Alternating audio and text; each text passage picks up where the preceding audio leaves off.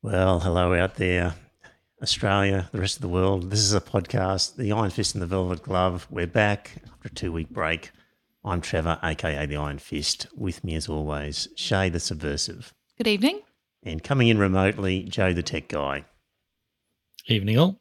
So, someone in Joe's family has got a slight sniffle. And so, Joe, in the interests of our community, keeping us safe, not only is he fully vaccinated, but he's staying at home when necessary. Well done, Joe. Thank you for your consideration. Yes. It's all right. Thank you for restricting your freedom on this occasion. Yes. Yeah.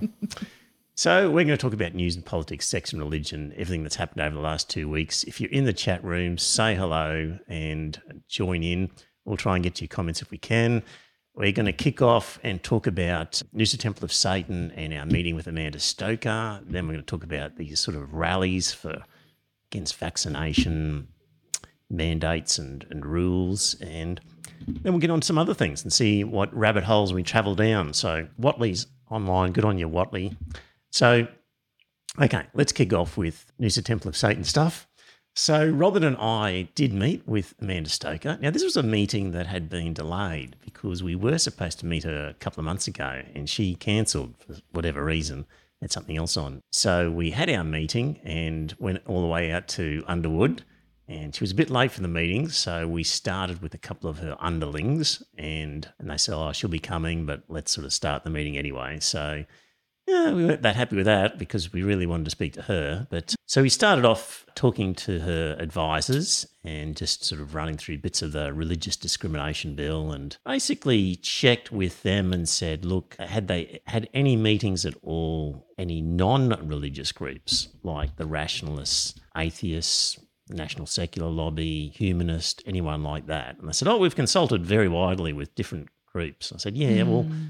Faith groups, yes, but any of these other groups? And the answer was, well, can't think of any off the top of their head that we've spoken with.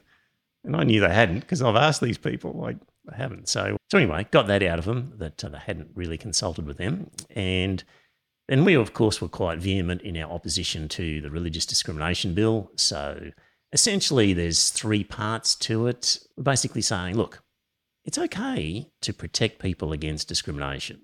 So mm. that's fine if that's all that the act is doing. We, people shouldn't be unfairly discriminated against because they are of a particular re- religion. Mm-hmm. But this act, it seems, from what we've read, is actually going to allow more discrimination. It's not mm-hmm. going to stop it, it's going to enable it. It's going to allow religious institutions to actually go out and discriminate against people because of their religion. So it's a sword, a, sh- a sword, not a shield. Mm. So that's our primary, you know, philosophical objection. Main objections in detail being the fact that schools can hire and fire teachers based on religion. Mm. Crazy. Mm-hmm. And the Israel Folau clause and and then the sort of the pharmacists being able to withhold medication and things like that. So we were quite strong in saying, you know, these are just wrong shouldn't be allowed, explaining why. And we asked whether any other faith groups had been opposing these measures. And they said, well, some of the faith groups have sort of maybe objected here and there to little bits and pieces, or they've mm. suggested changes, or, you know, they've had a more nuanced approach, was the word that was used. so, you know, our lack of nuance I took as a compliment. Yes.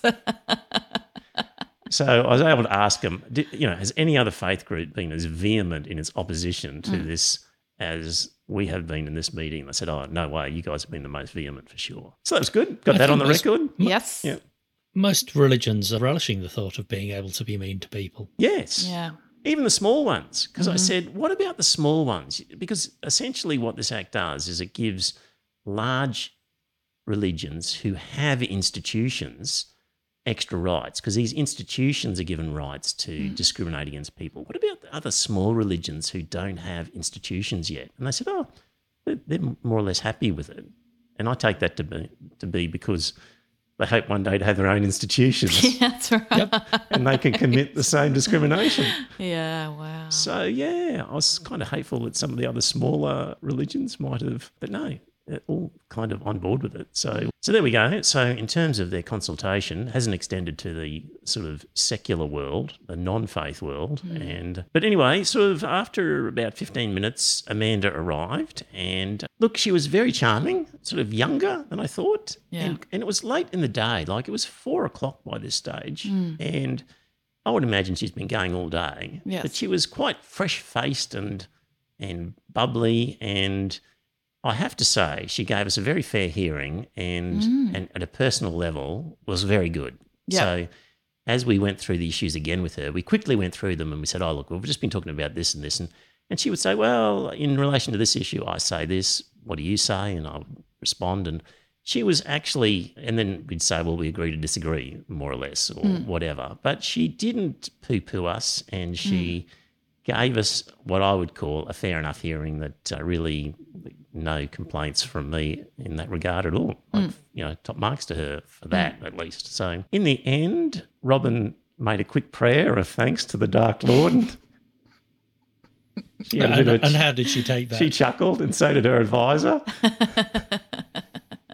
but you know, hard not to in the circumstance. yes. And we asked her for a photo at the end, and she said, "Ah, no."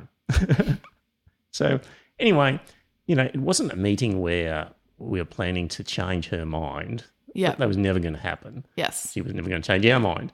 But That's at right. least we could get on the record our position. you know, Yes. so, As yeah. lodging your your your objections. Yeah, exactly. So that was our meeting with Stoker. You know, cost Robin a day of work because he had to come down from Noosa. You mm-hmm. know, cost me most of the day because I Robin came down and we were chatting and we had to go all the way out to Underwood and all the rest of it. Like all these things are time consuming. Yes. These things for a You, half you didn't hour have meeting. your film crew in tow. No, he didn't have the film crew in tow for that. But so anyway, we got a really good article in the Australian. So there's a there's a Strewth column in the Australian. Oh, Alice Workman, I think her name is, who runs that column. She obviously is into this whole thing. So she dedicated virtually her whole column to it in the Australian. Great. And she also put in another piece just yesterday or today because somebody who's from the Republican movement wants Australia to become a republic, tried to meet with Stoker, and Stoker said no. And so there was a bit of an article about how, well, she's meeting with Satanists, but she's not meeting with the Republican movement, sort of thing. So, You, So- you, you of course know that truth is a contraction uh, for God's truth. ah, no. Hadn't, Yeah. Is it? Yes. There you go. There you go. So there you are. You were published under God's truth. There you go. So there's an article in, in Queensland about it, which online magazine. I got a phone call from Michelle Grattan, who's like one of the most senior political journalists in Canberra. wow. And she was basically sniffing around to find out what was in the bill and whether we had been able to work out what was in or out of the bill. So Mm. once I said I didn't have a scoop for her, she was pretty quick to hang up. But, she but you know, she was chasing the scoop, and so she rang, which was just interesting. And before we move on to other topics, the the Joe, you'll like this. Tanya from the Church of the Flying Spaghetti Monster, the Pastafarians. Yeah, our captain. Yes, your captain. She has been offered a slot at the Sydney Festival at the Domain. Apparently, at the Sydney Festival, they're reinvigorating sort of Speaker's Corner at the Domain. So uh, she's been given a one hour slot or something and has invited me to get on stage with her and talk about, you know, religion in Australia today. And You don't have to wear a costume. Mhm. so I can wear whatever I like. So, so, so yeah, that's on the thirtieth, I think. More da- more details to come, but I've got to be in Sydney towards the end of the month, so I can tie it in with some other things. So I'll probably do that. So that will be at Speakers Corner, and I think it's like the crowd can sort of hear other speakers, and you're sort of vying for attention, and and people can then sit down and listen to you. So anyway, we'll see what comes of that. So we'll just uh, tell them some of our stories. Throw So- eggs at you. yeah, that's it. So, because the domain in Sydney, Che, was had speakers corner where people would literally stand on a soapbox and and talk about news and Ah. politics and stuff. Like it was, it was the place to get up and on your soapbox have your say. So this is sort of a revival of that, but with microphones and seats. So yeah, so that could be interesting. So yeah, so So yeah, that's all the Noosa Temple of Satan stuff. Still waiting on a decision on the court case. And it's coming up to like three and a half months now. Mm. The longer it goes, the more I'm excited I'm getting. yes. I shouldn't. I've got. A, I'm no chance, really. Tom the warehouse guy. But if you're no This- chance, he would have said by now. Yeah. Tom the warehouse guy, he's in the chat room. What do you reckon, Tom? The longer it goes, are our chances getting better, or is it? I don't know. It, it, could, it could I- be I think you, you've been saying to the judge, "Am mm. I ever going to see your face again?" right. So it all depends on how busy the judge. Is. He might have had just a whole bunch of cases, couldn't get to it, and whatever. But on the other hand, maybe he's gonna- Pretty interesting one. Yeah. I think you would it's- make a bit of time for it. Yeah. Yeah. So it's a tricky one for him. So anyway, we'll see about that. A decision must come out at some stage. Could you imagine if we actually got a favourable decision right now? it would just go off. it really The timing would be great for a favourable decision. So yes. we lose. Oh well. So oh well. Tom, the warehouse guy who was supporting me at the bar table. Faith Trevor.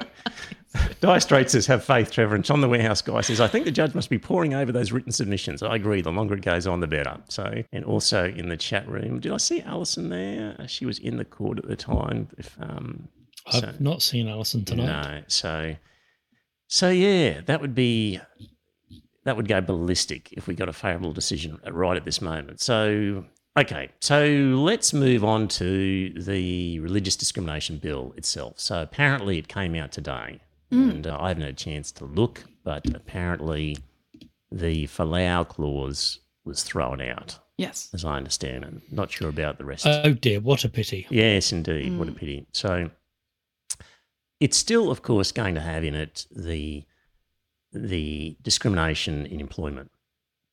And to me, that's the biggest one. Yes. That's the one I had the the most issue with actually is hmm. this employment one. And so so it's going to go to the House of Reps and then it's going to end up in the Senate and they're talking about a Senate inquiry. So who knows when they'll actually vote on it becoming law. I think it could be voted on in the reps quickly, but then go to the Senate for an inquiry, which might take longer. Amendments it- back to the House that- of Reps. Who knows? The whole point is that he's seen to be doing something before the election, but Yes. doesn't actually get something done before the election. Could be, yes. Hmm. So he can say he's he's done this. So that's where that is at the moment. And if you're talking, dear listener, to your friends and colleagues about this religious discrimination bill, and you're looking for a, an example or a metaphor of what's happening, then I've this is my current one that I'm using with people is a basketball team. Imagine you're the owner of an NBA basketball team. So when it comes to, let's say you want a power center, which is a guy who stands in the middle trying to block shots, right? Mm-hmm. He's not one of these nippy guards on the outside taking three pointers. He's in the middle. You would be entitled to advertise looking for a power center must be six foot ten tall. And that would not be unfair discrimination to put that in your ad and say, look, really for this position, we just need somebody who's really tall. Like you might be really great, but if you're only five foot, you're just not going to be able to do it. It's impossible for the role we need. You must be tall. So, hmm. so discrimination can be fair in circumstances where it's relevant to the job and the role that you're going to perform. So in a basketball team, for that particular position, the team could advertise and say, "You must be six foot ten. Don't bother, you know, applying otherwise." So, but you couldn't, for example, say, oh, "Of course, you've got to be white. We don't want any black Yeah. fellas." Not relevant to the job. That's right. Not good for our society to be segregating people based on skin color. So, you know, that's the reason why one form of discrimination is okay and while mm. another form is not. Now, the team might have, you couldn't, for example, say, oh, you must be Christian. Because you go, well, why? Like, nothing to do with his role is related to Christianity. It's not part of it. So, but if, for example, you were advertising for the team chaplain, you might have an argument to say, must be a Christian Mm. because we want a Christian team chaplain. You know, we stretch, even then we're stretching things a bit, but it's conceivable that you could say, well, for that role, okay, we'll let you, we'll let you say that you want a, a Christian for the chaplain. Arguably, you can see a connection for the role. So, so people just have to understand in their heads sometimes discrimination is fair and sometimes it's unfair. It depends whether it relates to the job you're doing. Yes. Now, when you're looking at a school, high school, what they're trying to say is that the math and the physics teachers, they, like, they can say, we want a Christian math teacher. Mm. And the, what they're saying is, well, we have an ethos in this school where our lifestyle as Christians is all pervasive and cannot be separated. And our every waking moment of the day involves our faith. And we, we can't divide the day. It's, it's just all pervasive and all encompassing. Well, that is just like a basketball team saying, it's all we're an all pervasive Christian basketball team. yes. we play basketball in a Christian way. Yes. It's Or, or bullshit. we're, we're a white supremacist Yes. basketball team. Yeah. Indeed. And we would say, bullshit. It, mm. That's not what you're doing. Mm. Realistically, you're not. You're throwing Yes. a ball in a basket and your Christianity's got nothing to do with it. Yes. And a teacher in a physics or a maths class is talking about, you know, all the theories of hard but science. hang on, hang on. Mm. It's important. It's important for history teachers and science teachers because the science teachers have to be able to debunk evolution, Yes. and um, the history teachers have to be able to show that the uh, world is only six thousand years old. Yes. So arguably, they, sh- they should not be Christian in order to perform the role correctly, is what you're saying. Yeah. But that's the thing. Like, even when I went to the rally for protest the Yep. bigot bill a few weeks ago, overwhelmingly the people that were there were LGBTIQ Mm. members, right? Because they can see where this is headed, Yeah. who it's going to be aimed at. But this is what a lot of people, and that's why your analogy is great, is because it can be more broadly applied Mm. to people who would normally experience being discriminated. Yeah. Yeah. And- you and- And like that's when un- you're having un- your conversations, you've got to talk to people about that. Mm. unmarried cohabitors. Yes. Yes. Yep. People who find themselves divorced, exactly. So in a, in a Christian school, you know, they'd be saying something like the physical eduta- education teacher must be Christian. Mm. So this sort of anyway. So I like the basketball team analogy in Mm. in just in sort of giving people some framework of understanding when sometimes discrimination is valid as opposed to invalid. So incidentally, when we talked about this with Amanda Stoker, she said, "But state rules already allow this form of discrimination in schools," and we said. That's correct, and we're against them as well. Mm. So that was part of our discussion with Amanda Stoker. So, so yeah, so that's the main thing that. Hang on, but Mm. you know, we, we can't protest against slavery because other states allow slavery, and therefore, y- y- she was like, "Why don't you let this go because it's already a state law?" And it's like, "Well, no, we say state law is a bad law anyway." Mm. So yeah, so yeah. Anyway, what else is going on? Just briefly before I go, I'll come back to that. But Dan Andrews down in Victoria is looking at passing a bill.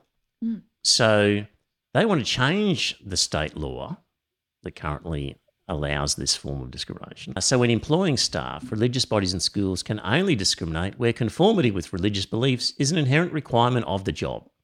In addition, when running a school or providing services funded by the Victorian Government, religious bodies will only be able to discriminate on the basis of a person's religious belief, not on other personal characteristics. So, individuals will not be able to discriminate in the circumstances covered by the Equal Opportunity Act in order to comply with religious beliefs. So, first of Oh, all, number sorry. I was going to say that, but the, their get around is, but our religious beliefs is that homosexual sex is unnatural, and therefore your religious beliefs can't align with ours Correct. unless you're penitent. And the Andrews bill is going to say you can't say that. So if it's a circumstance covered by the Equal Opportunity Act, you can't use that. You can't say, oh, our Christian belief is that gay lifestyle is wrong, therefore we're allowed to sack gay teachers. The, the Andrews bill is saying, no, that's not on. And it's also saying if you want to rely on religious faith, it's got to be an inherent part of the job, i.e., a religious teacher, no doubt. So, so You got to hand it to that man. exactly. Seriously, he is a man that gets stuff done. If I were him right now, I would just be getting under my bed and staying there. I would be so afraid. But he's he's just like passing bills, Yep. debating bills, Yep. doing his job. Yeah, yeah, Yeah. yeah. So you know, I know, for example, like the Twelfth Man hates what Dan Andrews has done in terms of lockdowns and all that sort of stuff, but on the other hand, would presumably love the stuff he's doing in terms of uh, secular laws. So hmm. it's interesting. So. Um, Good on. Full marks to Dan Andrews on Definitely. from my point of view on, Yes. on all scores. Yes. He is a tough customer. I saw him talking in Parliament about the threats that had been made to him and the dog whistling from Scott Morrison. Hmm. He was good on his He feet. is, just isn't he? stuck it to him. So, Yes. The double speak, which is exactly what it was. yes, he was very Mm. good. So, so I've got here actually. We're going to get onto the sort of the protests, the freedom protests. But Before I do that, just before I leave this religious discrimination bill, the Essential report came out today with polling of people, and they asked to what extent do you agree with the following statements regarding freedom of speech? And one of them was there should be stronger laws to protect people who express religious views in public. And only 37% of people agreed with that. So, Hang on, but that's Hmm. still thirty-seven percent. yeah, but in the scheme of things, Joe, that's. You're right. That- you, you are right. That's a third of people who think it's okay to be an arsehole. Uh, You're right. Why am I looking for a silver lining? the other stat in there was people should not be allowed to argue religious freedom to abuse others, and that was 64%. So, but yeah, you're right. I mean, what does it matter what the majority of people think? This government is full of religious nutters who are on an mm-hmm. agenda all of their own, and what the mm-hmm. public thinks and what their party thinks, they don't care. Makes no They, that's completely committed Pentecostal nutbags who are just Yes. committed to the, these ideologies. So, what's it even matter what we think? True. Let's be. Let's stop being positive. Just in terms of that one about there should be stronger laws to protect people who express their religious views in public. For Liberal and National Party voters, that was 46%, Joe. So nearly half of them feel that mm-hmm. way. Labor Party members, 36, or Labor voters, 36% think there should be stronger laws. You're right, that is depressing. Hmm. Anyway, okay, back to the, the protests. So, I mean, there's been a lot of them around the country. Yes. Yeah. Yeah.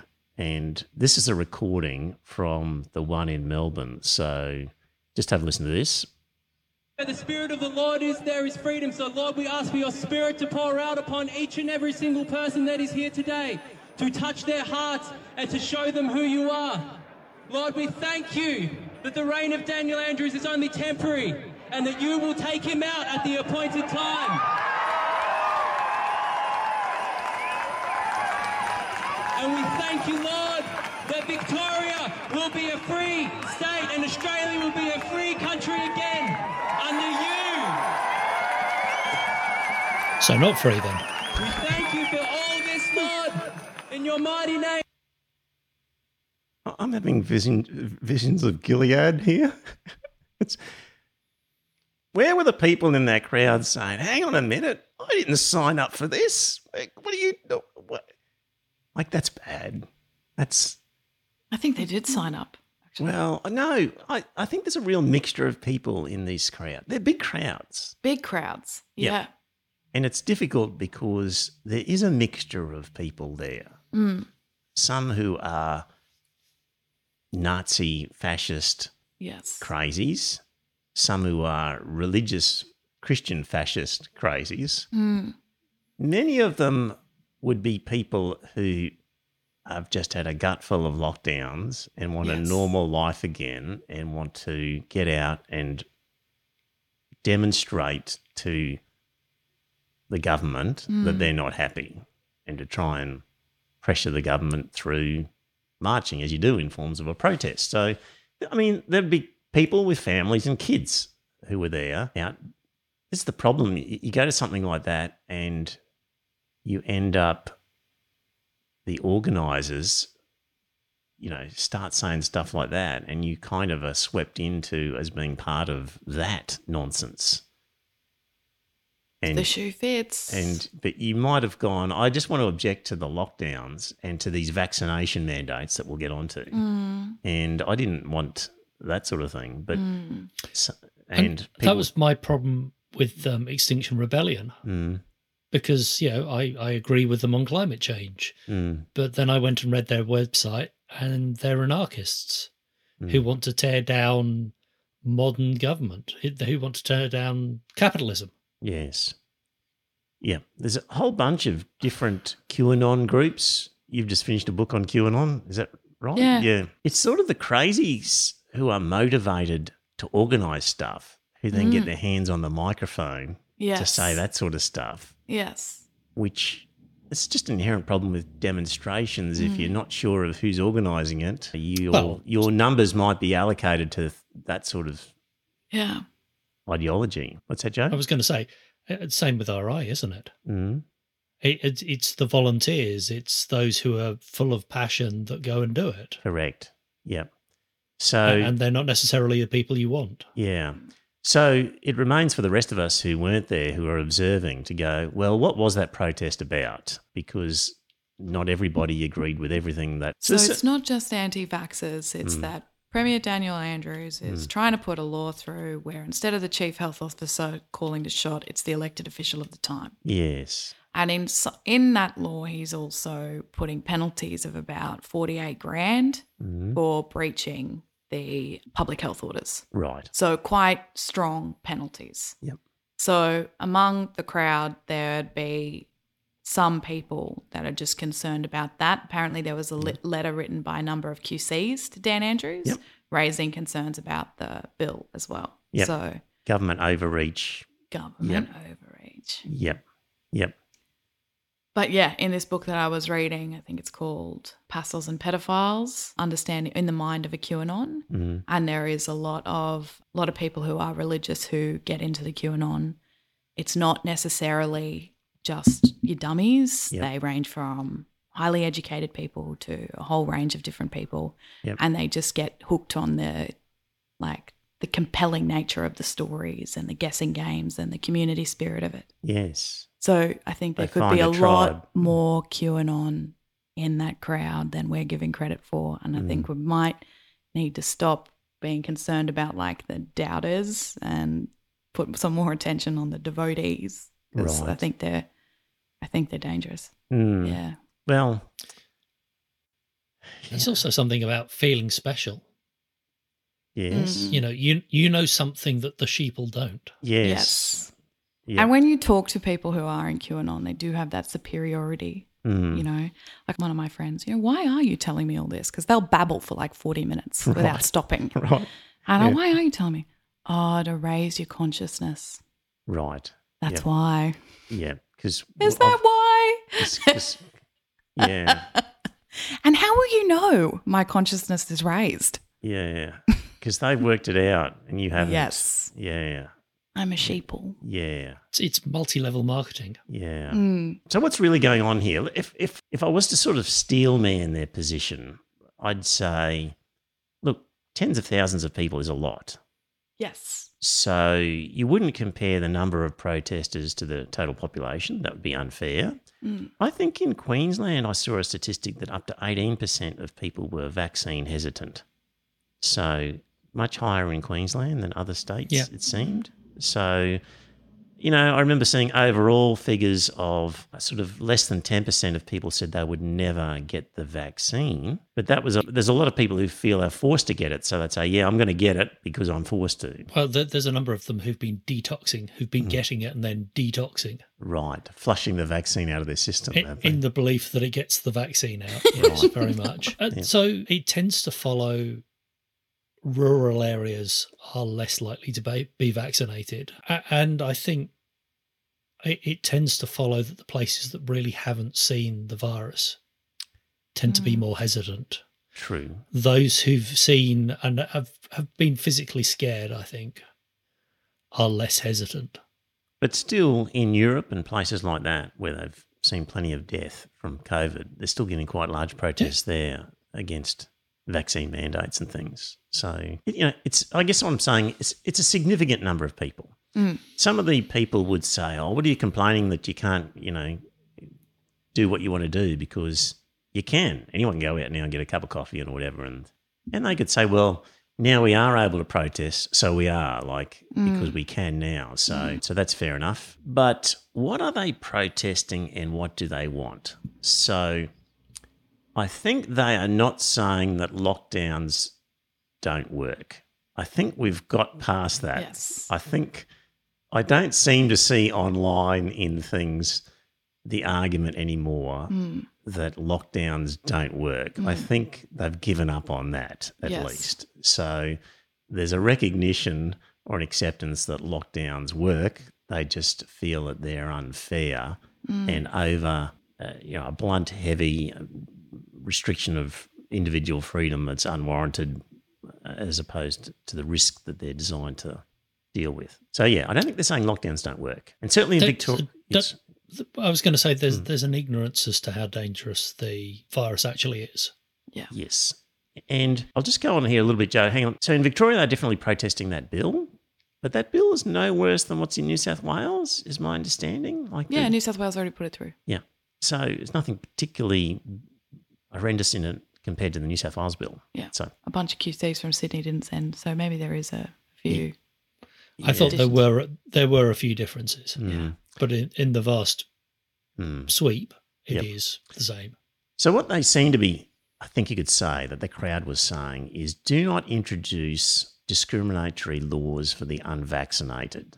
Don't introduce lockdowns for the unvaccinated. And they're saying we've got the right to be unvaccinated, and that laws that discriminate against unvaccinated are a breach of basic civil liberties. Mm. I reckon that is what that crowd was about, on about. Mm. It seemed to me.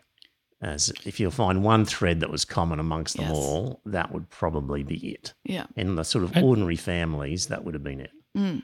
The judges have already d- discussed and dismissed that, though. Yes, but in terms of workplaces and things like that, yes. But then can't trust judges, Joe. you know what? In in like, I when I look at those protesters, I do don't really connect with why they're protesting, but I do connect with the rage. Mm, Kind of like waking up one day and everything being totally different. You Mm. know, two years of plans out the window. mm, The second thing I want to say is I actually not for this bill either. right. Because I saw today in the news that they've exposed an email from the Chief Health Officer in Sydney who wanted to lock down all of Sydney, and Gladys decided to do her class discrimination of LGAs, LGAs, LGAs. Yep. So I prefer the situation where we have our Chief Health Officer who interrupt politics as usual and mm-hmm. says, This is how we're doing it. Right. I think these are such big decisions. I think the Premier should be making them. I think they should get the advice. Yeah, if you have Dan Andrews, you'd be okay with it. But if you had someone you didn't agree I think these are such big oh, decisions that somebody, an elected official, has to be accountable for these. I think this is Well, they still are. look. They still are. Well- Anastasia's well- getting trashed every day in the Courier Mail. Yeah, She's being held to a high level of accountability The for Courier this Mail is just the Liberal National Party newsletter. discussions, internal discussion newsletter. It's not a newspaper. We have to get that in our heads. if, if she I was got to it. walk outside and say the sun is shining, Yeah.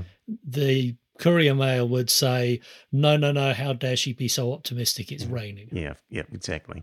She's sort of taking credit for it. No, and when you look at the way we moved around this, we moved with urgency. We got stuff done.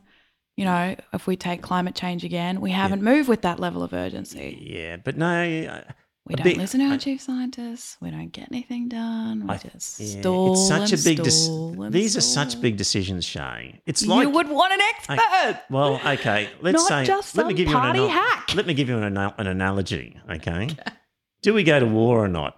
Chief of Defence says, "Oh yeah, we should go to war." You know, Taiwan's been attacked. We all the way with the USA.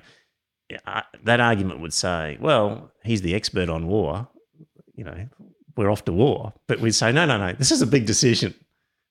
Clearly, the Prime Minister and well, I argue actually, not the Prime Minister, but the entire Parliament Mm. should be saying we let's go to war. In fact, it should be a frigging referendum whether we go to war or not. But so it depends on the, you know, should Peyton Road be 60k or 50k? We don't need the pre- at some point. There's a line where you say this is a big decision that needs accountability from the top, and there are some decisions that are less important that you can delegate to minor officials. I think these, I think these ones should be in the hands of the premier, who then it, but it should be open. What was the advice you got? Yeah. Publish proper it. consultation. That's what you got. You decided to do something else. Okay. But don't lie to us to say that you were doing what the health officer said when in fact you were doing something else. But I think the the advice should be published and then the then we know whether the premier is relying on it or doing something different. So Yeah. um, Well, I just wrote mm. that policy paper, right, where I recommended that for from in future when we go to war, what we'll do is we'll amend um, Section 50C or whatever Yep. of the War Powers Act, where all the Parliament votes. right. All right.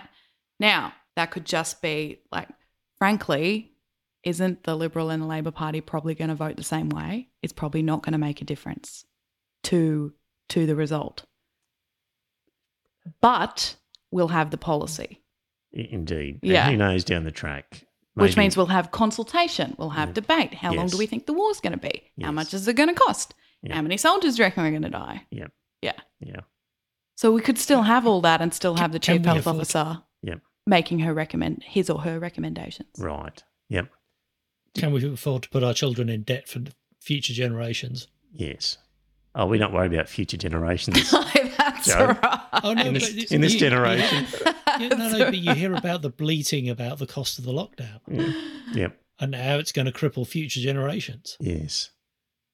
Yes. But I, I agree with Trevor that sometimes the cost is too great for society to bear. I Mm. mean, in theory, we could wipe out all communicable diseases by locking everyone inside the house. There was a sex and relationship podcast I was listening to who's going, Great, when we come out of lockdown, people will go and get themselves tested.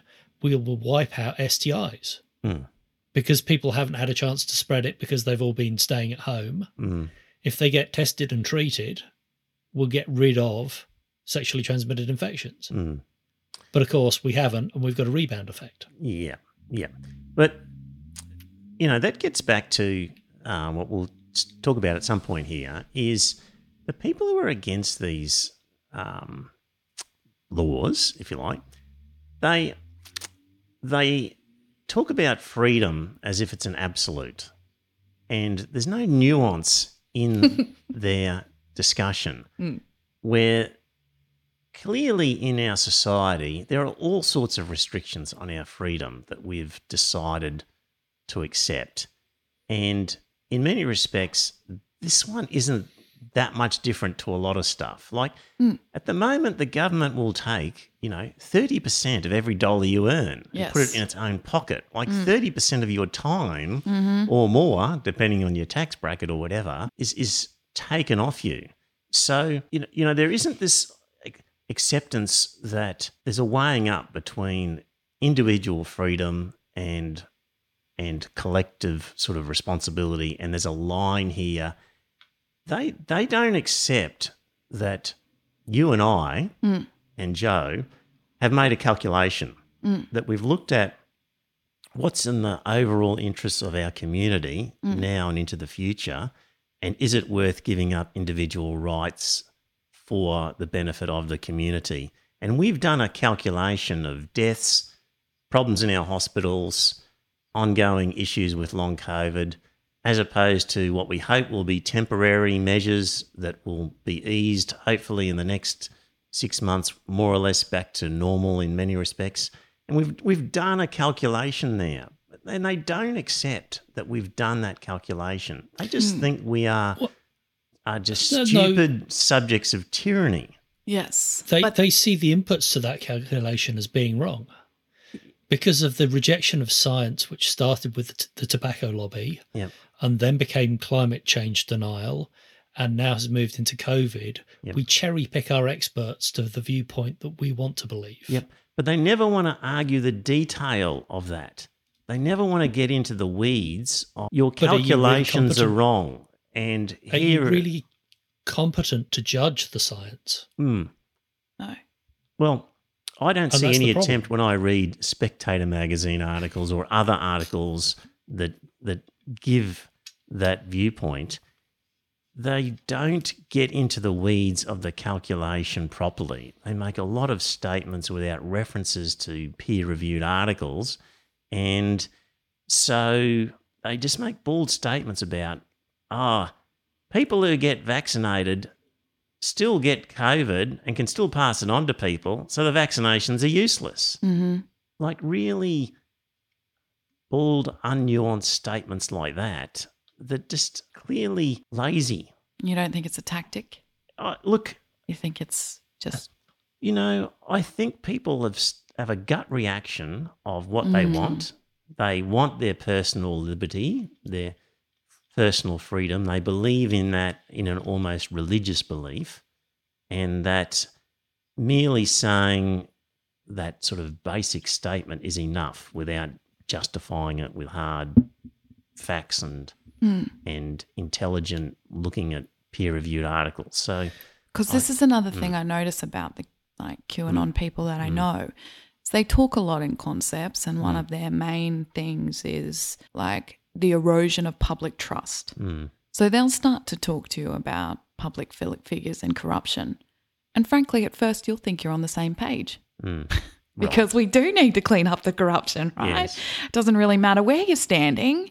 We could get better structures. And certainly, this book I was talking about before, they built the case around America between Bill Clinton and his like lies, and then there was another public figure who who said he wasn't having some sort of relation with a 15 year old and turned out to be yes. And so this steady erosion of like just BS mm, has assisted mm, this like anger. mm, Yeah. mm. And So- the conspiracies and uh, yeah. Mm. Dean in the chat room says, Where is that detailed cost benefit analysis, Trevor? Did our governments give us one before they locked us down? So the answer is no. They basically had rough ideas of what mortality rates would be and of what hospitalization rates would be and and and in the circumstances did a calculation that said shit if that's true then we'll be inundated and we need to lock down because our health system won't cope. So mm-hmm. the initial one was it seems on the face of it, these are the figures. Now, probably over time, those figures haven't, the actual mortality rates and the hospitalisation rates haven't been as severe as what was the initially thought, but still severe enough where even now we go, based on what we know with mortality and hospitalisation, we're going to have a real issue in our hospitals if we don't do this. So there is that calculation. Look at India. That's what happened when it went through uncontrolled. Mm, And people were dying in the streets because they couldn't get oxygen. Mm. Now, there's an mm. argument that we would have better infrastructure and mm. it would never get to that. But their health system was overwhelmed. It could well have hit those rates. So, so I think there was a calculation done, Dean, on on what would happen in our hospital hospitals and the number of ICU beds we had and the number of ventilators we had if if things were allowed to go unchecked. The other thing is, I see people who argue against the lockdowns talk about mental health and suicides, hmm. and we've gone through statistics of that, and there hasn't been an uptick in suicides and mental health issues. Hmm. In fact, the opposite. It's actually slightly down. Hmm. So, you know, I think people are quite rightly able to complain about government support and should be, the protest should be, you know what, we need the lockdowns, okay.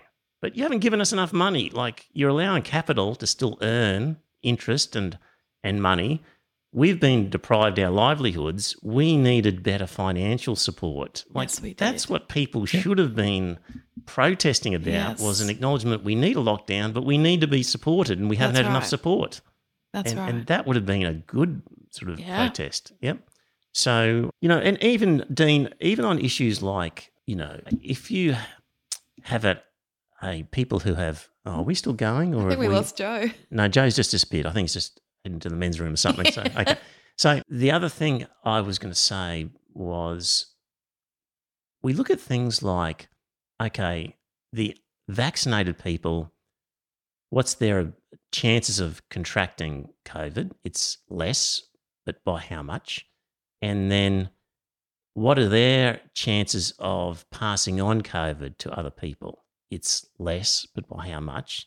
And I've looked at a number of studies, and there's a huge variation there Mm. in what in, in how it pans out. And so people who are arguing against the vaccination discrimination laws really should be going, well, this report from the UK says this number of people get infected by unvaccinated people get infected and pass it on versus the vaccinated, etc. And you could have a discussion about that where you might actually have some legs and show uh, maybe the differences aren't as much as what we thought. Mm. Therefore, the laws we pass shouldn't be as much as we thought. But Mm. I never see in the in these discussion groups references to those things. I have to go sort of find them myself. They they just want to say these laws are a breach of our individual rights and therefore they're wrong without getting into the weeds of the detail, it seems to me. So They're very good at pulling Mm. out the study that said viral loads are the same in vaccinated and unvaccinated, yes, Mm. whilst ignoring the fact that you're less likely to be infected in the first place yes. and you're more likely to queer, clear the infection quickly. yes. And, and so the real risk is Yeah. much, much less. Yeah, there's an there's a dishonest cherry picking when you Mm. do Yes. see these arguments where they have not actually confronted the bad, the the but part that follows the bit that they've cherry picked. So there there is a dishonesty there that I see when I try It's and the same up. with the. but- oh, well, look, Mm. our death rates in Australia in 2020 were much lower than they've been in years. Mm. And you're going, Mm. yes, Mm. because we didn't have COVID and we were in lockdown, so we weren't doing stupid things. Yes. and, and I, I just find the people who argue in favour of it never provide a fucking reference. Like Yes. Ramesh Thakur in The Spectator will will write stuff about different statistics and things, Mm. and there's never a reference to where he plucked that figure Mm. out. And that to me, when I've tried to hunt down his stuff in the past, is showing he's a cherry picker who can't be trusted on these things. Mm. So If people don't quote their sources, Mm. then suspect they're either cherry picking or they're lying. Yes. Yep. So so some of the things that you hear would be gullible in terms of the people like Mhm. us who are in Just- just, just gullible. Just when got vaccinated. yeah. Mainstream media is deliberately misrepresenting reality and is Mm. conspiring in a cover up. You know, when you can get the a conspiracy of all the media on this angle when Not all the media, well, that's Just what the the, ABC. well the mainstream media like they will ju- say just the mainstream. lamestream media. Yes, yeah. So you know that's an it's one of the things you'll read. They talk about government overreach, that the pandemic is an excuse for government tyranny. They Big use fun. they use the terms uh, medical apartheid, medical discrimination, things like how dare they award freedom for compliance? So Anastasia Palaszczuk would say, "Congratulations, Queenslanders, we're going really well. When we reach eighty percent, then we'll do this." Yes, and you've done well. And Yeah. they would see that as how dare you that's right. uh, Congratulate pretend to award freedom when actually Ah. you've taken it away. So they say that. They'll say, you know, the vaccine does not work in that the vaccinated gets sick and that they pass on infection, but they refuse to talk about how those are both reduced. There's a lot of references to YouTube anti vax heroes and not much reference to written reports. Yes. Or, or BitChute. Yep. Because when you get thrown off of YouTube because you're so odious, you go to BitChute. Okay. You hear a lot of, I trust my body's immune system to fight the virus. Yes. Oh, yeah. But gee, Good one. when you've got an infection for anything else, I bet you head down to the chemist and you get some That's antibiotic. right. Here's the one I find particularly annoying is pro-vaxxers, us irrationally scared. Mm, And this one really just pisses me off mm. because we've done a calculation of of you know, I personally don't think I am in any personal danger myself. It's about Mm. the rest of the community. Mm. The the the the commons that we've got going here, the demos that that I'm worried about, not myself. And Mm. I think there's decent reasons to be worried. It's Yes. not an irrational fear. No. Uh, Well, I'm- I'm arguably, immunosuppressive drugs. Yeah. yes, you, you've got it right. But arguably, these people have an irrational fear of of tyrannical governments. Like they seem to think they seem to think that we're such sheeple that when this is all over, we'll be happy to have all these restrictions. Mm. that we'll just go along with because we've just succumbed to it and we're unthinking dodos. Like, give us some credit. We're not scared. We're not Yes. stupid. We've That's done a different calculation to you. Yes. It's a value systems. Our value systems are different to yours. That's right. We're not as fucking selfish. Mm. It's essentially what it's come down to. Yes. Well, you know, Mary Mallon, her personal freedoms were taken away, and, and she didn't believe it. Right. So you know, you know the story of Typhoid Mary. Uh, tell the story. Yeah, go on. Yep. She, she was a cook, I think, in New York in the early 1900s, and there were typhoid outbreaks. And they were traced back to the kitchens where she worked. And the first time she was tested, found to be positive to, fairly sure she was tested. Anyway, they suspected she had typhoid. They told her she couldn't work as a cook anymore. Yep. And she tried to find alternate work, but nothing paid as well. Yep. So she changed her name and went back to cooking. And there was another outbreak in the kitchen in the household that she was working at. And the public health authorities found her, shut her down, and this happened three or four times before eventually they stuck her on an island in the middle of New York Harbor and basically locked her up Yep. and said, You are not able to cook as a job. Basically, gave her a pension and, and stuck her in a sanatorium Right. Yep. because she was a danger to society. She didn't Mm. believe that she had the disease. Mm-hmm. It was impacting her livelihood. Mm, a- and so she wasn't willing to stop cooking. right. And, and I see these people as very much the same. Just a few other things I see in the comments on Facebook and stuff uh, from these people as well is I think that the pro vaxxers, us, are so certain in our convictions that we're unwilling to th- explore Hmm. The other side. Hmm.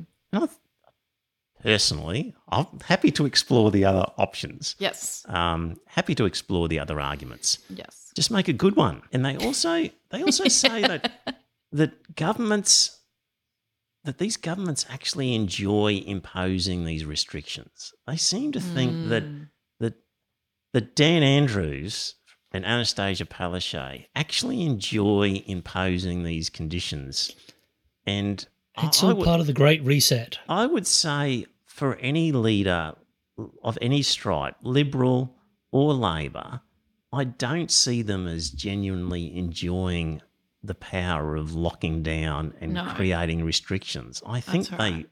to me, I get the sense that they're genuinely uncomfortable about, about Yes. it. They've got friends and family. They're That's subject right. to the same rules. They happen to wear friggin' masks Exactly. and be as observant as everybody else. Mm. And they want to have functions in their home with more than Mm. three people. And I just think it's a cynical, ugly view of the world that you think people are so nasty that they want to impose these just out of power. Mm. I think you've got it wrong. While I was um, studying at uni, I went to meet my mum for lunch. Mm. And who should walk in but the deputy premier? Mhm. Sat behind us, and mum got a bit starstruck.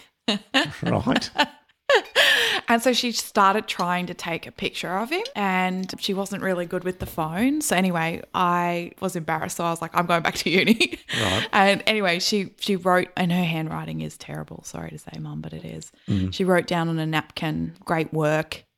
Such and such a thing, and then like tried to slip him the note. And he said he got the note and read it, and then he said, "Oh, Jill," 'cause she put a name on it. Do you want to have a photo or something? like, Oh, right. yeah, it was like really great with her. Anyway, I happened to meet him Mm. next week, and I said, "Oh, my mum's that fangirl." He had put that crappy napkin with the little note on on his mantelpiece There you go. because he was like so fearful because often people try to take his photo to put on Twitter, Right. like Yep. this prick out to lunch while you know Yep. New South Welshman trying to get across the border, or Yep. Like yeah. So just goes to show like he so uh, irregularly gets a compliment Yeah. that that was that made such a difference to his day. yeah. Yeah. So they're people. Yep. They aren't enjoying it. Yes. Yeah. Yep. So yes, Dean. You know these people are drawn to power, but I think I think the power of locking people down isn't the power that they're that they're drawn to. I think the power of meeting powerful people of of whatever agenda they have of religion or in terms of conservative governments, you know, getting rid of tax and and regulation and being pro business or whatever they want to do. I mean, Or, or for all of them making contacts that are going to serve them in later life. Mm. So, you know, involuntary house arrest of the healthy innocent is acceptable. You know, involuntary house arrest. It, it all comes down to this question of balance. It's individual freedom versus the community deciding collectively to that they that they're going to restrict individual freedom for a reason, which is essentially to protect our commons. So our public spaces, our institutions is part of our commons and and the, those in favour of the restrictions are saying these are valuable institutions that we don't want trashed. And we don't want these restrictions, but we're willing to put up with them for a time for a mm. purpose. Mm. So, whereas you know, it's it, it, it comes down to that balance. So, you know, I see people just talking about absolutes of freedom and not recognizing that our freedoms have been curtailed and restricted all the time now, and and we we adjust those all the time. I mean, you can't drive a car at 100k in a suburban street. Hmm. We've said no. You- hmm. In fact, you Or need a license, and it's got to be 60. Now, Yeah. we know that if we said on the highways, the highway from here to Sydney, you've got to travel at 40k the whole way. We know that we would save lives by doing that. But we also, on balance, go, you know what, for the benefit of the community, it's important that people get around in quicker time. We're prepared to accept a few deaths in order, and we'll let people travel at 100k for most of the way and where necessary, drop the speed limit. Like we do weigh up these things all the time. Hmm. And this is part of that weighing up. That's right. Um, if you stow your tray table and Yeah. put your window shade up and put your seatbelt on, Yep. I don't know. Mm. I don't know that we have the data that's going to mm. say, oh, because you put your window shade up, you lived, mm. whereas the other people died. Like, we don't know. But we still trap you in an aluminium tube mm-hmm. and you give us your freedoms. And in mm-hmm. return, you get to travel at 900 kilometers an hour. Yep. We provide some Perfect. rules. Yep. So let me see here. Just the other thing is for the people who do protest the vaccines and the sort of mandatory nature of it, I just would really like to know did they line up and get, it could, because they object to things being in their body. Did they object when their daughter's got a rubella, you know, hmm. injection? Did they did they object when they got their antibiotics? Have they been the type of people who have been reading the label on everything that a doctor gave them and actually refused stuff in the past? Or is it just on this occasion? And if it's only Many- on this occasion, on a on an item that has been distributed worldwide, and in fact, we've got one of the greatest databases available on this thing. You've chosen this one? Don't you think if that's the case, to doubt this particular one, it's because you've you've drunk some Well, it's Kool Aid? It's it's no, it's a misunderstanding of science. Mm, It's the we need to have it out there for ten years before we can trust it. mm. But did they apply But- that to everything else that's been injected to them in the last in their lifetime? I, I'm Hmm. guessing that they didn't even think about it Mm, because they they may well have been new formulations of old. mm, Yeah, just because we've always had a measles jab, mm, we didn't know when we had the MMR. Yeah, it was a different formulation, but we know that the vast majority of side effects of a vaccine appear within the first couple of months. mm. and that the number of doses that we've given has meant that very, very rare effects that we normally pick up five or six years later, just because it's so, we've given so many injections that we've seen the rare side effects, Yep. such as the blood clots. So, and you know, we're aware that there is a very small chance of these blood clots, but we've done a calculation and gone, you know what? I think it's worth doing. Yep. And in fact, us waiting six months has made the difference because the rest of the world had the blood clots, discovered the hard way. Hmm. We got to learn that this was a risk. We got to monitor hmm. patients, and we now have the treatments. Yep. Yeah. The other cool thing is it's been well taken up. Like Hmm. even Mark McGowan, who's been, you know, criticised for his overreach on ninety percent. He wants people ninety he wants his community ninety percent vaccinated before he opens the border. Mm. And he's at eighty five percent first shot Right, in Western Australia. right. He's got eighty five percent of people have had their first. Like Mm. that's all. Like that's awesome. Yeah. Yep. So here's a typical article from the anti vax point of view. And this is from Lionel Shriver, writing in The Spectator.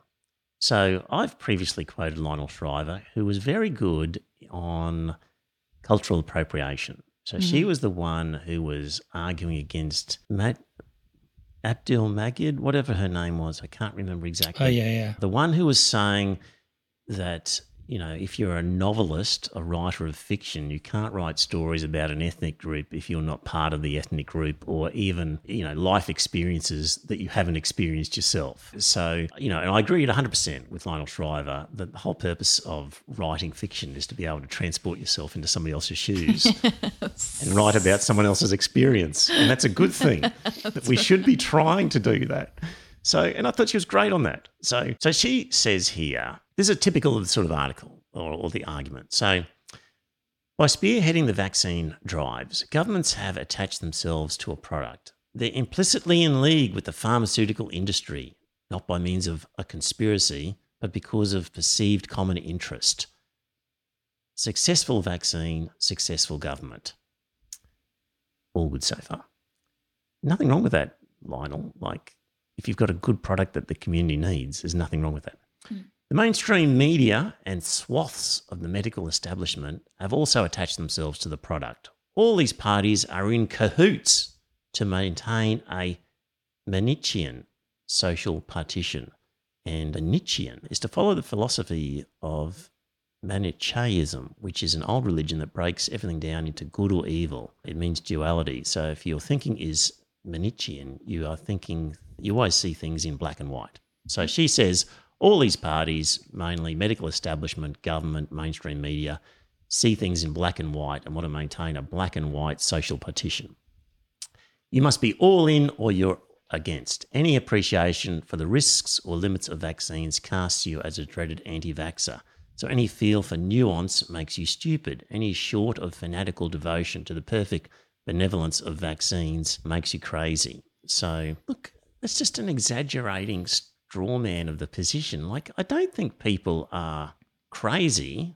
I just think they've got a different value system, which hmm. I think they're just way too selfish and pro individualist and hmm. don't recognize the real damage that can be done to our community. And they hmm. don't give a shit about it. So I don't see them as necessarily crazy. So going on with her article, yet the product is a bit of a disappointment. She's talking about vaccines. It reduces death and hospitalisation, but can't stop COVID from spreading. The virus continues merrily to sweep through heavily vaccinated populations. So, you know, mm. it's not a disappointment. It's mm. actually. I'm not disappointed in the vaccine. I don't No. expect a 100% um, perfect miracle. Oh my gosh! I, Like, I, yeah. I think the answer is it's it's a step, but it's mm. not enough on its own. Yes. And the problem is that politicians have been waving it as some miracle cure that everything will go back to normal as soon as we get to Mm. X percent vaccinated.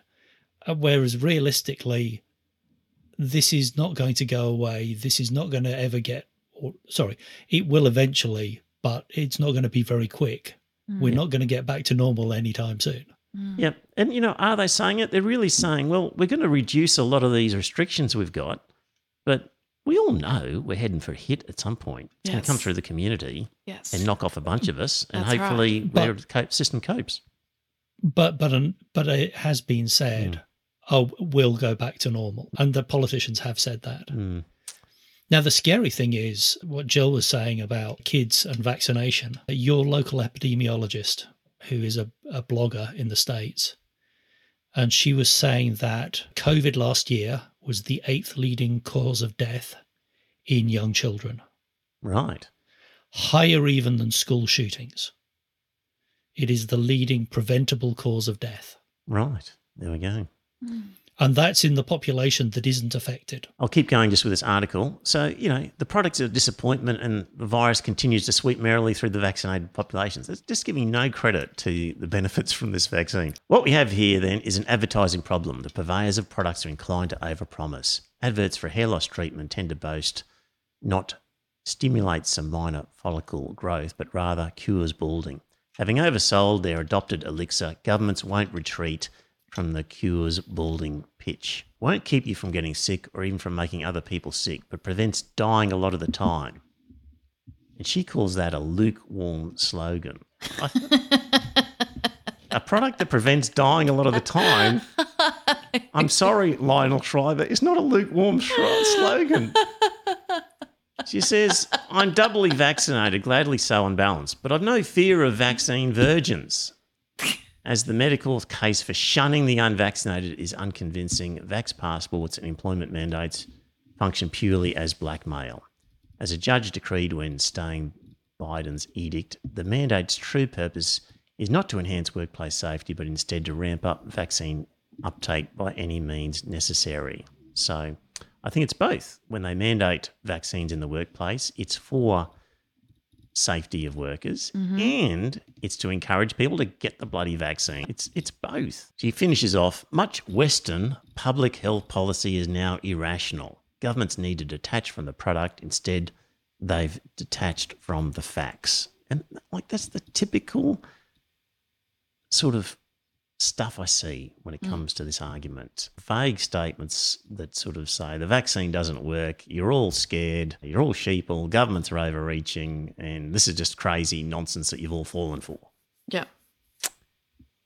There we go. You know, I kind of did get the vaccine because I'm a bit selfish. Right. Uh, Because we- I am like Yep. at least 10 kilos overweight. Right. Yep. Spent the first 10, 10 years of my adolescence from about 15 to 25 smoking cigarettes. Yep. So I'm not in great shape. It could kill me, Yep. even though I'm young. So by being vaccinated, I'm actually making a choice where it could make me sick, but it won't won't necessarily kill me. Hmm. Yep. I'm, yeah. Yep. So from Crikey, oh, actually, the other thing is a lot of people who complain about these laws are great defenders of Western liberal democracy. But democracy, like, it's a democratic thing for duly elected officials mm-hmm. to impose restrictions on people. Mm-hmm. And They just haven't been paying attention to who they've been voting for till now. it's just it's like these people are in favour of democracy until the democracy decides to restrict their individual freedom. What they really want is freedom is more important than the democracy. Mm. And that is a Milton Friedman sort of philosophy. So Milton Friedman was this part of the uh, Mount Pelerin Society, basically the guy who invented neoliberalism, converted Margaret Thatcher and Ronald Reagan into neoliberalism. And in his writings, uh, you know, personal individual freedom was the highest of priorities. Mm. And democracy was something to be wary of because a democracy might actually decide to reduce those freedoms. Yes. So he saw General Pinochet in Chile as a necessary sort of interim measure because while he wasn't a democracy, in any sense, was Pinochet a democracy, he was supposedly instituting personal freedoms of a laissez-faire economy, and that was preferable. A, a, you know, a dictator general like Pinochet mm. enabling personal freedom was better in Friedman's eyes than a democracy that might actually restrict freedom. You know, the whole democracy issue is part of all this as well. Do I want to say what Crikey said? What did Crikey say? There's four options a government can do. Do nothing other than providing free vaccinations and educating people. So that's option one. It could impose soft restrictions, such as travel on the unvaccinated. It could impose financial penalties on the unvaccinated, which is an approach in Singapore. Singapore has said you're unvaccinated and you get sick and you come into hospital, you're going to pay for it yourself. And the fourth would be fully mandate vaccines like Austria. Austria is really moving to some quite strong laws in terms of vaccinations. I haven't kept up with the latest mm. in Austria, but they're moving because they've got one of the lowest take up rates in Europe. So they're introducing. Are they the ones about to go back into lockdown? Or was that the Mhm. Netherlands? A bunch of them over there because they're coming into winter Yes. as well as Yeah. a problem. So, Yeah. yeah. Now, let me just see. I might just skip a little bit to one thing I had. Let me just see where this is. I'll put in the show notes, dear listener, if you're a actually, I'll put links in the normal show notes and the full thing in the the patrons get the full show notes these days.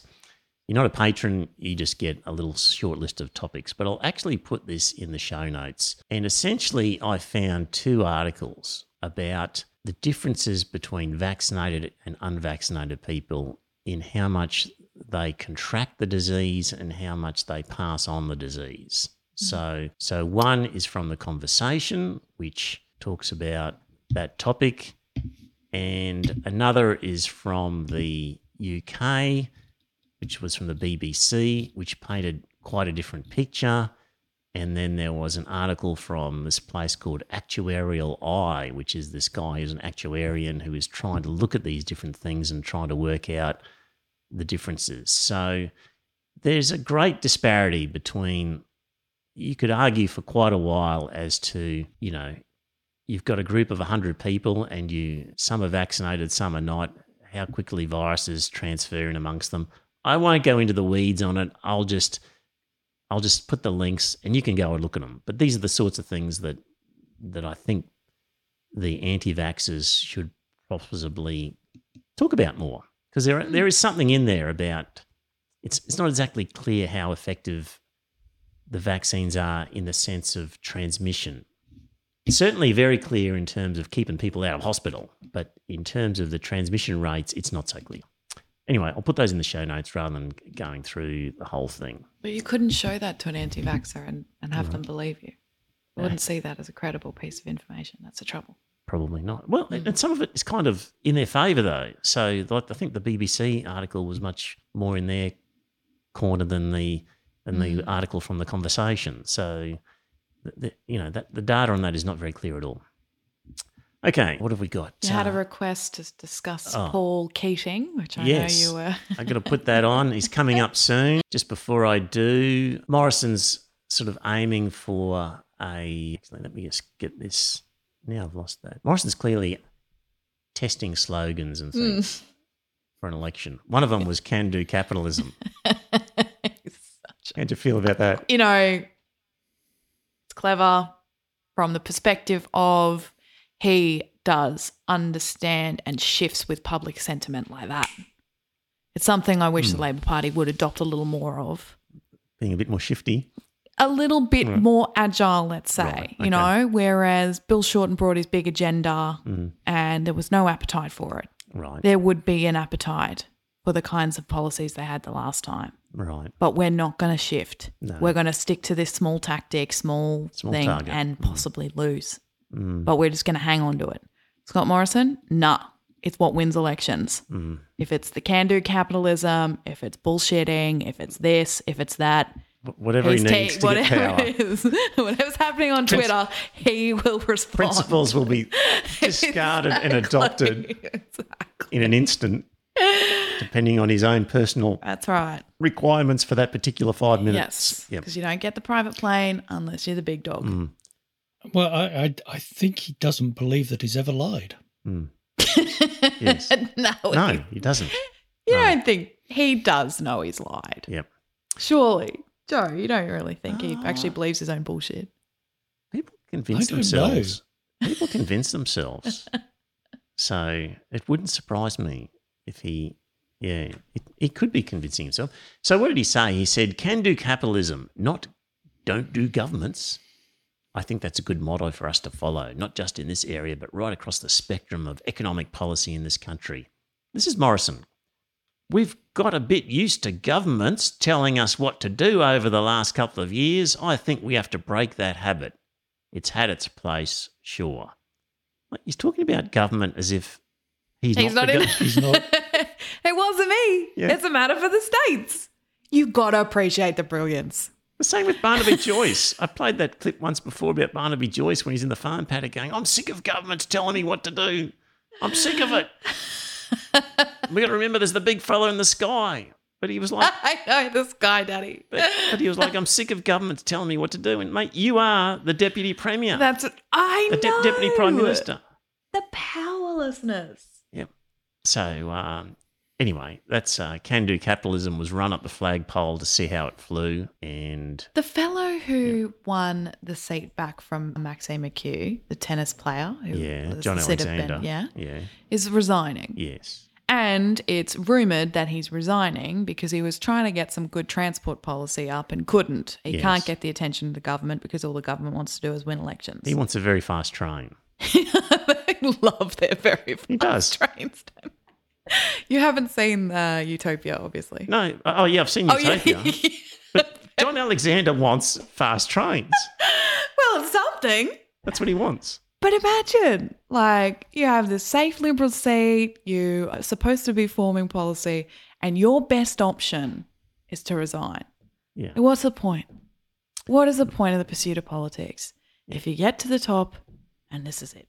He's supposedly very disenchanted with uh, how politics works. He sees them as being Right. um, just doing things for power but rather seeing than, as he's there, he may as well make a difference while Yeah, he's there. yeah. Could he not just persuade somebody to build a very fast train? and he voted all the way. Or- well, he's tried or to, and Morrison to Morrison's not interested. So he's Why- why does submitted it stuff. Change and Morrison's not change interested. politics. Yeah, Lock well, the door and set fire to the building. yeah, exactly. yeah, yeah. I don't know. You know, he's complaining now. I mean, he's nearly seventy, so yeah. Yeah. it's time to move on when you're seventy. know. Yeah. But then it's the same with old mate in the Labor Party as well, Mhm. who loves coal and he's resigning as Which one? well. Right. Craig Fitzgibbon. Okay. Yep. Yeah. Mhm. He's he's obviously no skills of persuasion, Mm. you know. Like If I'm fine with him leaving, but it's just like, why bother? Why become an MP just so you can throw all your toys out of the pram and leave? It's like, prob- is that really serving your electorate? It's probably a miserable existence as a backbench Mm. MP. Hmm. He- I mean, Yeah, but if you stick Who- out your ten years, you get your pension. and it's it's probably only attractive to people who can't do anything else to be a backbencher MP. Oh, right. Like, I mean, it's long hours away from your family. You've got to really love school fetes and P&C meetings, and you are essentially powerless in that everything's decided in cabinet, and you know backbenchers are just told this is how you're voting, and Wow. you know, depending on your character and whatever, you you know, you you could have many, many, many years of essentially not getting anything done. Yeah, and- but and ten having- years and you gravy train for life. Yeah. So yeah. It it wouldn't be attractive. If you were told everybody enters parliament thinking they'll one day be prime minister. Like they all right. Do. Right. Oh. Okay. But if you told that's, people but even, if you told if you told me, Trevor, you can go in and you, but you'll be a lowly backbencher and you'll never as, arise to being a cabinet minister. You just You wouldn't, wouldn't want to do do it. yeah. would you? No. Yeah. So, But then um, even the prime minister is saying it's a matter for the states. I've got no power. Yeah. What do you want me to do? yeah, when it suits him. Yeah, A- And he doesn't hold the hose. yeah, yeah. yeah. Paul Keating, National Press Club. Laura Tingle was sort of interviewing him, but basically asked questions, and he would head off on a spiel for a good ten minutes about China. And God, it was good. Hmm. You know, on two levels. One is I happen to agree with every single thing he said. Yes. in terms of policy and the ideas, Mm. But the delivery and the intelligence Mm. that was behind it, just plucking references to history and to people that he knew and understood. It was impossible to imagine this current bumbling fool, Scott Morrison, ever being able to talk so competently and so well about any topic That's right. other than a Malaysian curry, perhaps. Like, it really was. It was a moment where you went, "Oh my god, how far we've fallen!" Mm. Like, love him or hate him, you had to admit he was a smart guy That's right. and could tell a story and sell an idea, Yes. and with a level of ambition and drive and take no prisoners and the Mm. colourful turn of phrase Yes. the UK is an amusement park sliding into the Atlantic, or, or just stuff like that. Really, really good stuff, Mm. and and quite depressing to think. But we've said it before, like when you looked at you know the Hawke cabinet you know, just the brilliant men who were in that at the time, and that's the caliber that we used to have. Yes. And now we've got these on the liberal side, evangelical nutbags, Yes. and on the Labor side, just uh, union hacks who've done nothing. You know, it's just it just shows how far we've fallen. Yeah. And what do you do? I don't know.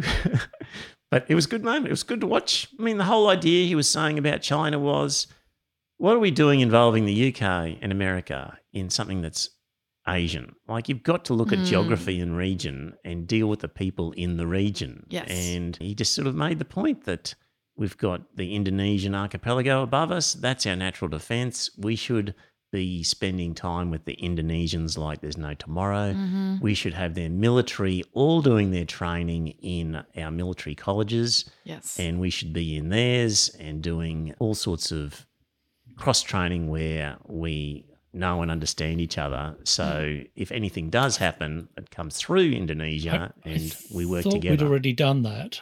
Uh, we trained them how to invade East Timor, didn't we? Yes. So, which, you know what, was one of the reasons why we were able to kind of get them out of East Timor was because we Mm. had trained them. So we did Right. have relationships with them. And so the US, when we asked them for help with East Timor, said, no, you guys should actually do this on your own because we'll probably muck it. Well, uh, not in so many words, but we'll probably. You are the guys to do this because you're on Yes. the ground and you know them. And, Yes. and in fact, America's staying out of it and just letting us do it. And we had personal relationships Mm. with our military and their military where we could. That was one of the reasons they did actually leave in the Mm. end. So, I mean, this is what America did with Indonesia when I did that whole book review about the Jakarta method. And in order to overthrow the government, they essentially took a long term strategy of inviting the military in Indonesia to America. And they essentially, the entire, after 20 years, the entire Indonesian military had been trained in America. So they were totally on board with Ah. America when they then wanted to overthrow the government. So it just makes sense with these countries that you, for us and Indonesia, that we should just have a really close relationship. So Keating is saying,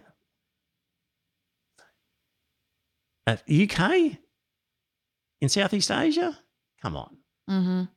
India? Long history. India in Southeast Asia? We're going to rely on India as part of the Quad to come across? Mm. Come on. It's, it's just common sense. Yes. and that we should be talking and negotiating and being part of the community rather than bringing in outsiders to protect us from Asia. We've Mm. got to find our protection within Asia. Mm. Oh, that's what he was saying. It was all good stuff. Yeah, I really enjoyed it. Mm. So if you haven't listened to that, dear listener, ABC, iView or something, or somewhere will have it. It was good. Mm. I thought. Oh, how are we going for time? 902. Gee, we haven't got to much, have we? I, sorry, in the chat room, have not been able to go through much there. What are people saying? Watley's left us. Mm. Thomas the Warehouse Guy. Love Milton Friedman. His video on the pencil is amazing. Tom, what are you talking about? What is that about? Like, you know, actually, if you want to talk about Milton Friedman and neoliberalism, Joe, if you've got those photos on inequality or the images, so dear listener, I came across a website which was the World Inequality Report and essentially had some really interesting graphs that maybe the other one, Joe, with you're on the the bubble, but this is the yeah, that's the one. So, dear listener, if you're looking at the screen, you see a red line going upwards from left to right and a blue line going downwards from left to right. So, starts from 1980, goes to 2016 or so. So, the blue line is the share of national income for the bottom 50% in the US. And the red line is the share of national income for the top 1% in the US. So that just shows you that the 1% used to get about 11% and they're now up to 20 and the bottom 50% used to get about 20 and they're now down to 13. So And that all happened as a result of the sort of neoliberal policies that America adopted under Reagan as they took effect over the years following Reagan. Sorry, The, Joe? the trickle the trickle up economy, is it? Indeed. Yeah. so that's the US. The next chart shows hmm. same time period, same statistics, Western Europe. So you can see that pretty much a slight decrease for the bottom 50%, but not much, and a slight increase for the top 1%, but not much. Essentially, there's been nowhere near the changeover in income between the 2 I'm groups. guessing that excludes the UK. So I don't know, Joe. I links will be in the show notes, and people can. It says Western Europe actually, so that would. Well, does that exclude the UK? I don't know. Not sure, Joe. And then the third one shows Australia. I had to hunt this one down and make it up myself. So mm-hmm. We are somewhere in between the US and the U and the and the Western Europe. You know, we haven't crossed over like the US, but the direction we're heading is worse than Europe. This was sort of one of the things I've been saying in this podcast for the last six years is in a lot of things we've got a choice. Are we going to follow the Americans economically, socially, militarily, or are we going to follow more of a Scandinavian European model? What are we going to do? Are we going to be the pro individual libertarian Americans, or are we going to be more of socialist democratic Scandinavians? And Option. yeah, I'd like that, but we hedging our bets. It's I, I fear we are adopting the American way more and more, and I wish we mm. wouldn't. And that so that graph on inequality just shows that the hasn't crossed over, but it's it's heading in that direction. Australia, somewhere between the European and the American experience. And there's another graph here that sort of shows. Yep, Joe's got the same one up. This is for a longer time period. So this one goes back from 1912 to 2021. And you know, the big change happens in 19 in the 1980s essentially. Things were going great for equality until then. Hmm. And then things changed. And it was all to do with Thatcher, Reagan, neoliberal policies that came about during that time period and haven't really been reversed in any sense. Hmm. And and what's the policies that happened at that time are meaning that the top 1% are getting more of income and the bottom 50% are getting less. And that's how it's working out. So that was interesting on inequality graphs. And was there anything else I wanted to quickly? Oh, let's go back to the bubble bursting, Joe. Just, dear listener, do not take financial advice from a podcast or this podcast in particular. So don't take what I'm about to say as advice that you should sell all your stocks and whatever and convert them to cash or do anything. I'm not saying that. But just, I'm saying read, get professional advice, look around, and consider what sort of financial bubble we're currently in at the moment. So, there's an article from Crikey saying that basically everything, every sector is in a bubble at the moment. And according to Crikey, author, is going to burst and it's going to get messy. So, hmm. everyone in going, the last bursting of a bubble was back in 2000. So, in 1999, almost everyone knew that the bubble would burst at some point. But as the Citibank CEO said, as long as the music is playing, you've got to get up and dance. And what that means is, well, if you've got a bit of money, dear listener, what are you going to do with it? Are you going to put it in shares? Are they overvalued? Are you going to put it in property? Is that overvalued? You know, where are you going to put it? So back then, turn of the century, the March 2000, you got to remember the Nasdaq, which was the tech stocks, dropped 77%. The Dow Jones dropped 20%. Back in those days, interest rates were about 8%. Mm. So our problem now is that interest rates are so low that everything is in a bubble mm. and almost every asset class from stocks to property to fine art. And according to this article, I'm not saying it's the case, it's just according to this article. Don't take advice from me, don't sue me for this. If you're purchasing almost any asset now, you're essentially betting that central banks are able to influence interest rates in the medium term, which is highly debatable, and can ma- maintain record low interest rates despite fears of inflation. So everything's expensive now because interest rates are so cheap. In the Um, past, sorry, Joe. I was going to say Robert Reich regularly talks about this. There's a couple of documentaries he's done, and his argument is these spikes in the markets happen when the rich have a lot of capital to invest, and it eventually leads to a crash, which has a negative impact. And mm. his argument is basically top rate of tax has an effect on this. So top rate of tax being high leads to inflation. So having high top rates of tax leads to inflation. Sorry, other way around. Oh. Having low top rates of tax leads to Ah, inflation. Okay, yep, because they've got money swimming around and it just gets Yes. speculatively invested, creating inflation. That would make sense. So Mm-hmm. in the past year, the Nasdaq is up 34%, the S&P up 34%, crude oil is up 109%, coal's up 117, Bitcoin up 300%, Australia's share market a relative laggard up only 21%. So there's a chart which Joe's got there, which is the US market in relative terms, which so this first chart looks at the 10-year average price earnings multiples. And it's only hit 40 previously, and it's just hit 40 again. So if you look at a chart like that, you'd think, hmm. And there's another one, Warren Buffett's GDP to market capitalization index, which is another chart. And again, you look at it and you go, hmm. So And then what else do you do? Do you What- also lock down your I'm not interest rate? saying what you do. But So- hypothetically, would you extrapolate from I don't there know that what there might do. be some actions to take? Like start saving your pennies for interest rate rises? Don't know what to do. 2000 was the dot com bubble, wasn't Yeah. it? Yeah, it, it's yeah. So I mean, it could be, could go as another three years. Who knows? It, it, who knows? It's just interesting times ahead. I reckon probably as soon as the Labor government gets in, that's usually when a disaster strikes. So yeah.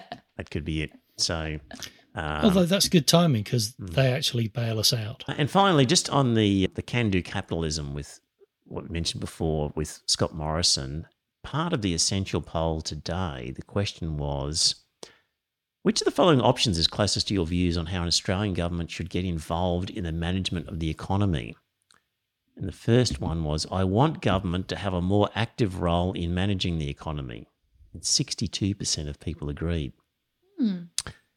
I think the way the government manages the economy currently is about right, was 22%. And I want the government to have less active role in managing the economy is 16%. So that would indicate that the can do capitalism, let's get out of here and leave it up to the market, is not what people are wanting, according to this essential poll. I thought that was interesting. Hmm, it is interesting. It, it's interesting because the whole get the, the government out of the market is a furphy Yes. because the market works on regulation, works on laws, works on and and what they don't want is free reign because Mhm. then the poor people will say, "Fuck you, I'm not doing what you want, Mr. Bank," Mm. and they'll default on their loans. Mm. So they want the full power of the government when it suits them. Mm. They just don't want the full power of the government breathing down their necks. Mm. But even Adam Smith recognised the danger of unregulated capitalism and the ability of large players with market monopolies to distort the system. So the whole invisible hand idea of, of Adam Smith was was relying on an acknowledgement that when businesses got too big, they could distort a market, and that Mhm. wasn't capitalism and the free market in his, his eyes. All right, just briefly, Mel says the Australian graph showed there was less inequality under Whitlam, Hawke, Keating through the 70s and 90s with a blip for Fraser, doesn't it? So let me just go back to that and before we finish. Inequality and the Australian one. What year was Hawke, 1980 to yeah. What year was 1974, wasn't yeah, Whitlam was 74. Oops, I moved away from my friend. Sorry. Yeah, I don't know, uh, Mel. I think the graph is a fairly okay. There's little blips and things there, but I don't know about that. Anyway, have a look at it in your leisure. All right, dear listener. Well, thanks in the chat room. You guys have been going off in there, which is good. Sorry I couldn't follow you all the way. Good to see old folk like Dean Stretton getting involved. I haven't heard from Dean for ages, so nice to see people like that coming back. Tom, the warehouse guy, I'm going to have to talk to you about Milton Friedman. I'm a little bit worried about your thoughts there. And uh, look, the panel will be back in two weeks. I keep promising to do something. I don't know if I will or not. I don't know. yeah. Just be a surprise if it does. Not sure what I'm going to do. Anyway, we'll be back in at least in two weeks, maybe in a week. Yeah. I'll be back. Not sure, but we'll talk to you then. Bye for now. Good night. And it's a good note from him.